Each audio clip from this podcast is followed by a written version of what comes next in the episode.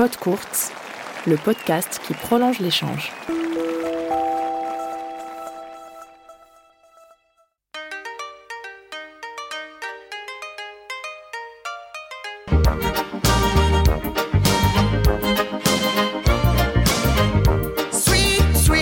Combien de grands chelems pour Margaret Court, pour Serena et pour Graf, qui sont aussi les trois meilleurs. Ouais.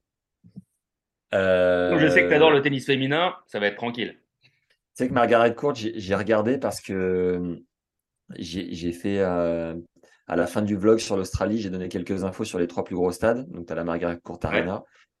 Et, et j'ai j'ai l'impression de. Alors, c'est la joueuse la plus titrée de tous les temps, ça c'est sûr. Euh, Serena, elle est à 23 de mémoire.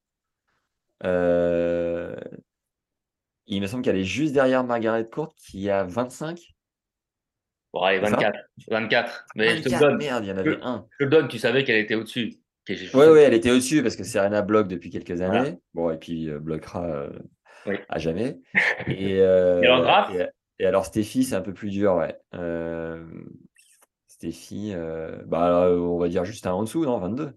Allez, c'est parfait. Allez, point accordé. Allez, bah.